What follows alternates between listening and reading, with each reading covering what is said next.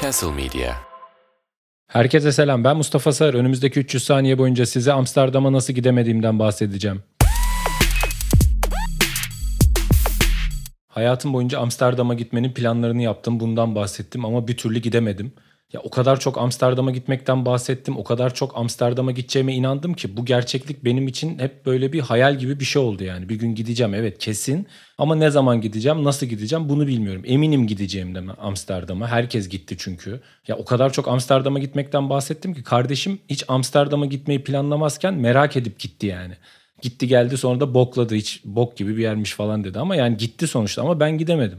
Yani Amsterdam'a gitme fikri benim için böyle Vikingler için Valhalla neyse onun gibi bir şey oldu yani. Bir gün gideceğin kutsal bir yer ama oraya gitmek için çok çalışmalısın ve dünyayı fethetmelisin falan gibi yani. Aslında bu arada hani Kudüs örneğini de verebilirdim Yahudiler için ama Yahudiler sonuçta Kudüs'e gitti yani. Ben Amsterdam'a gidemedim.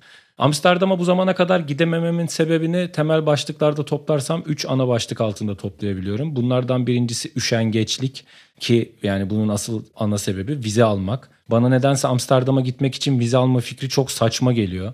Ya sonuçta vize alırken sen Hollanda'ya vize alıyorsun. Tamam Schengen vizesi alıyorsun ama aslında vergilerini ödeyen, ülkeye zamanında giriş yapıp çıkacağını vaatini veren, bankada parası olan, düzgün bir insan olduğunu, başarılı bir insan olduğunu ispatlayıp sonra o ülkeye gidip kendi ülkende yapamadığın illegal şeyleri yapıyorsun. Burada bir ikiyüzlülük var aslında. Yani yani Amsterdam vizesi şey gibi böyle eğer yeterince uslu bir çocuk olursan şirinleri görebilirsin gibi bir vize yani tamam mı? Yani o vizenin sonunda sen kendi ülkende yaşayamadığın şeyleri yaşamanın şevkiyle düzgün yaşıyorsun. Bu bana biraz böyle iki yüzlü geliyor. Bir de vizeyle uğraşmak istemiyorum abi. Niye ben annemin evini Amsterdam'a gidip mantar yemek için ispatlamak? Bu çok saçma bir kafa yani. Kimse mantar yemek için böyle bir şey bir süreç yaşamamıştır yani daha önce. Ve o yüzden yani ikinci sebebi düşünürsem ikinci sebep tabii ki parasızlık. Zaten bunu açıklamaya gerek yok. Genel olarak Amsterdam'a gidecek bir para olmuyor insanda. Bilmiyorum olanlar vardır ama ben genelde cebinde Amsterdam'a gidip gelecek parası olmayan tayfadandım yani. Üçüncü sebep de cemaatler. Çünkü ben aslında bir kere Amsterdam'a gitmeye çok yaklaşmıştım. Öğretmen olduğum zaman para biriktirip e, vize aldım ve 17 Temmuz'da Amsterdam uçak biletim vardı. Her şey ayarlanmıştı ama bildiğiniz gibi 15 Temmuz'daki darbe girişimi sonrası me- yani memurların yurt dışına çıkması yasaklandı. Allah'tan yasaklandı çünkü ben şeyi düşünüyordum.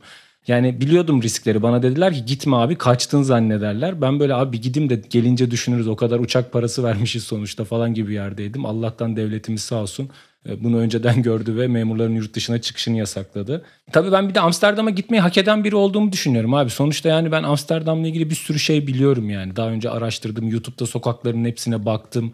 Yani düzgün bir insanım oraya gittiğim zaman saçmalamam. Yani düşündüğün zaman şu anda Amsterdam Belediyesi'nin en büyük problemi İngiliz turistlermiş mesela. Eğer İngiltere'de Amsterdam'da bekarlığa veda partisi, Amsterdam'da ucuz oteller gibi aramalar yapan bir İngiliz erkeğiysen İngiliz Belediyesi'nin verdiği reklamları görüyormuşsun. Sakın gelme, uzak dur falan gibi. Çünkü artık bezmişler İngiliz turistlerden. Burada anlamadığım şey şu mesela İngiliz turistlerle ilgili böyle yani YouTube'a oraya buraya reklam vereceğine onların ülkesinde vize uygulamaya ne dersin sevgili Hollanda? Mesela bizde bayağı işe yarıyor yani. Belki de ya onlara da vize uygulaman gerekiyor. Tamam onların vizesine şunları sormazsın. İşte terörist aktiviteye katıldın mı?